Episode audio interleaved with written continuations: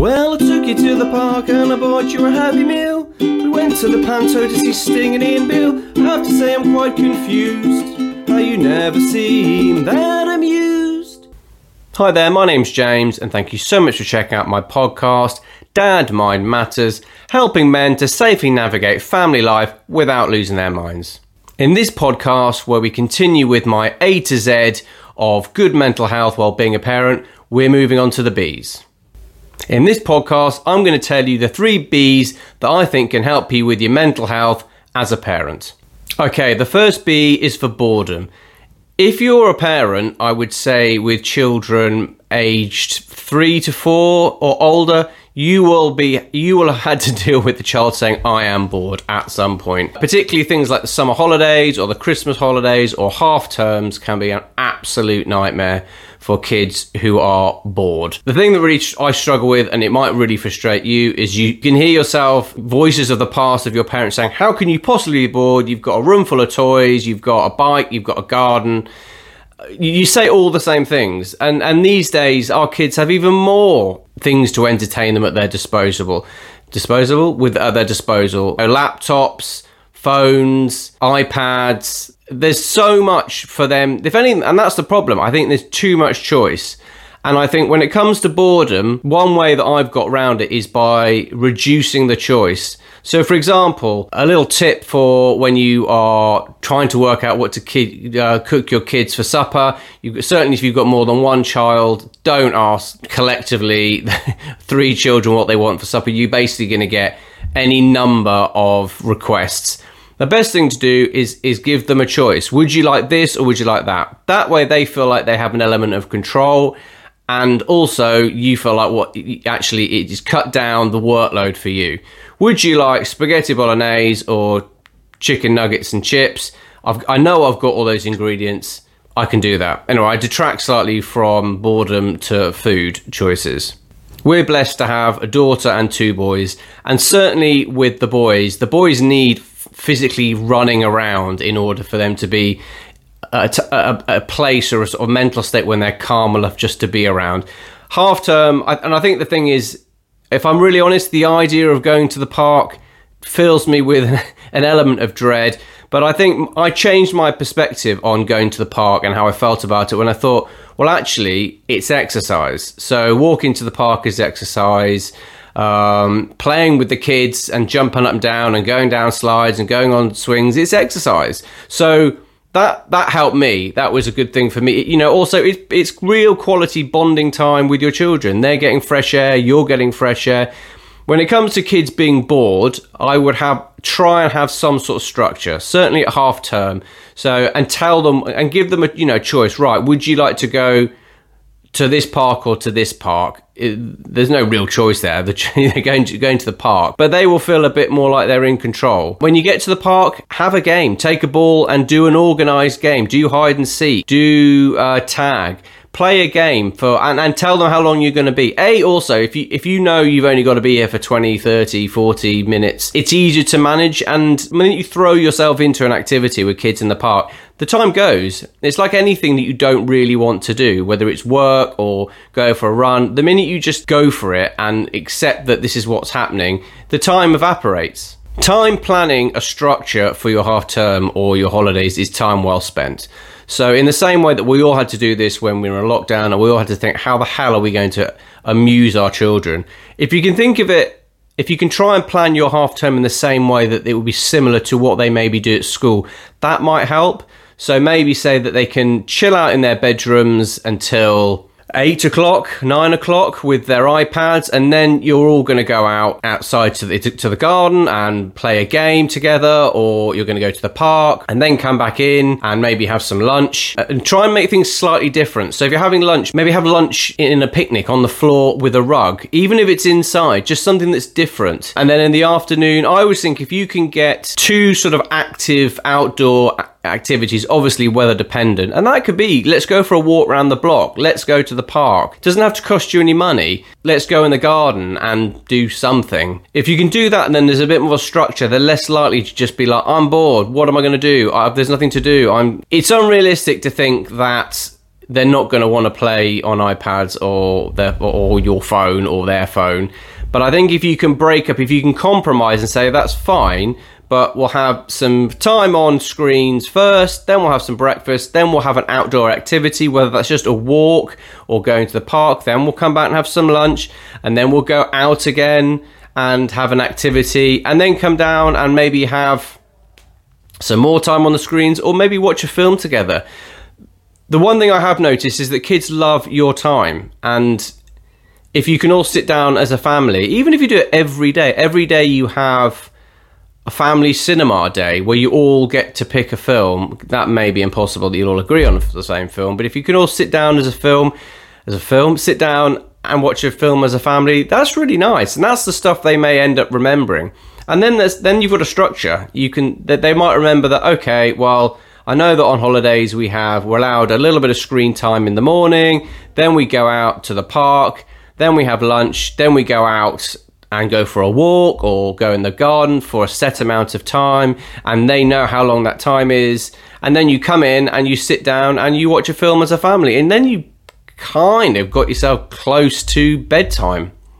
And I just I just think having a structure will help them because they'll know what's coming up. Even if this is a structure you actually physically maybe get them to decorate you know a, a structure a wall planner for the week anything you can do because then it, not only does it help their their mental health and their structure of just not being good with uncertainty but it helps yours. If you know actually i've only got to get through one more trip to the park or and then we can sit down and watch a film. And then once you've sat down and watched the film, then it'll be time for supper. And then when you're in supper, you're on the home straight. You're very close to being able to put your feet up. I remortgaged the house, sold a kidney on eBay, so we can afford to go and watch Mr. Tumbler was starring in Broadway. I shouldn't have to explain her why a seven-year-old doesn't need a personal trainer. Okay, so moving on to the next good parenting and mental health. B is for behaviour.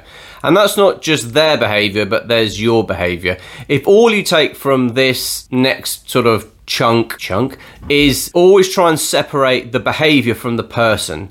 So there aren't naughty children, there are children who are being naughty. There aren't badly behaved people, there are people who are behaving badly. We're all basically a very complex cocktail of emotions, and quite often people behave badly because they're scared or they're tired or they're hungry or they're angry. And that's not them. That's not that doesn't make them any less of a person. If a child is having a tantrum or being mean or being rude there may be a very good reason. Quite often you know what the reason is. There's a reason that my kids are a nightmare sometimes putting their shoes on and getting ready to go to school. It's because they don't want to go to school for the same reasons that we didn't want to go to school. Anxiety about going to school, or maybe someone who's giving them a hard time, or maybe a test they've got. So I think if you can kind of make the effort, and it's much easier said than done, I get it as much wrong as I hopefully get it right every now and again, to just think, okay, they're driving me mad and I'm really frustrated, but why are they being like this? There may there may be a reason. And I know certainly my kids' behaviour can be horrendous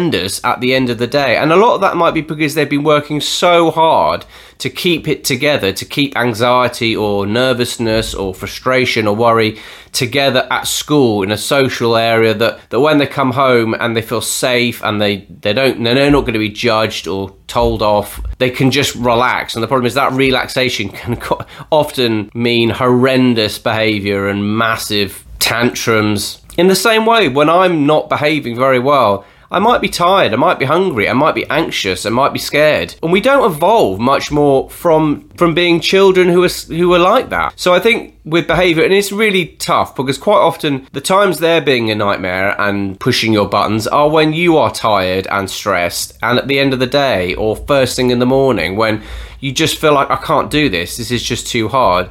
You can do this and you will do this and just sometimes just take a deep breath and give yourself a bit more credit. I think I hear a lot of people would never feel like they're good enough, never feel like they're doing enough, never feel like they always feel like someone else is doing a better job of, of, disciplining or looking after or bringing up their children. What you see outside is not often what you see behind closed doors. And I think if your biggest worry is that you don't feel like you're doing enough, then you're definitely doing enough because people who aren't good parents don't worry about whether they're not their good parents written on the wall in what looks like permanent pen. dad is a bum head. I don't know what upsets me more that the B looks like a six or the permanent pen. Also, on the topic of behaviour, I think choose your battles and choose your time. Timing is is all. Quite often, my children will say something not very nice. You know, can I have a biscuit? No, Daddy, I hate you. Well, that's not very nice. Um, but leave it. Don't pursue it. They might be in a headspace where they just. And a four year old doesn't have the emotional intelligence to formulate why that really wasn't a nice thing to do. Quite often, if you can just let them calm down, they all, quite nine times out of ten, they trot back and quite often there's a little person at my side giving me a cuddle and i'm like why are you giving me a cuddle i'm sorry i feel i didn't mean to say that Eddie. i don't hate you i love you I, sometimes just let it happen and then and congratulate the good behavior and say well it wasn't a very nice thing to say and it was mean and it did make me feel sad but well done for coming and A, knowing you did something wrong, and B, saying sorry. Congratulate and highlight the good moments and praise the good moments and don't dwell on the bad moments. And finally, on behaviour, if at all possible, and this is really hard, don't go to sleep on an argument. And that's as important with your adult relationships as it is with your children. It's not good for anyone to go to sleep having had an argument or having said nasty things. Always resolve it because actually, it, I, I think it's probably damaging. A, I doubt you're going to get much in the way of a good night's sleep, and also quite often it's misunderstanding. Some of the, some of my best moments with my kids were at the end of the day when I'd either overreacted and being grumpy uh, or they've said something or done something fairly horrendous, and you have a cuddle and you say sorry, and you don't. You both take accountability and ownership for your bad behaviour, and you move on. And actually, those are the moments that really strengthen relationships. I think. Now, hopefully, that segues quite nicely onto the final B, which is belief. I think you have to have belief in your children, in your children's ability to be well behaved and to have common sense and to listen to you, much in the same way as you need to have belief in your own skill set and your own ability to work hard and do the right thing and have common sense. Your children are learning from you all the time. They're absorbing everything. They're watching how you in, how you react to the world, how you react to situations outside, how you treat each other, how you treat your partner, how you treat your friend, how you talk to people. And it's important that they, they can see that you have a belief in yourself. I think if you can install that it's important to have a belief in yourself and that your glass is always half full, not half empty, and you believe you can do it. Because if you can believe you can do it, you are half the way there. If you can believe something is possible for you, well, then it is. It's just a matter of effort and time. You're gonna, they're gonna grow up thinking it is all possible. It's not easy, but it is all possible. And self belief is like is like a muscle that needs training and, and working to maintain. You don't just wake up with self belief. Self belief is is hard. People don't. It's like motivation. I don't think I wouldn't rely on motivation to get you to wherever you want to be. I would rely on discipline and routine and consistency.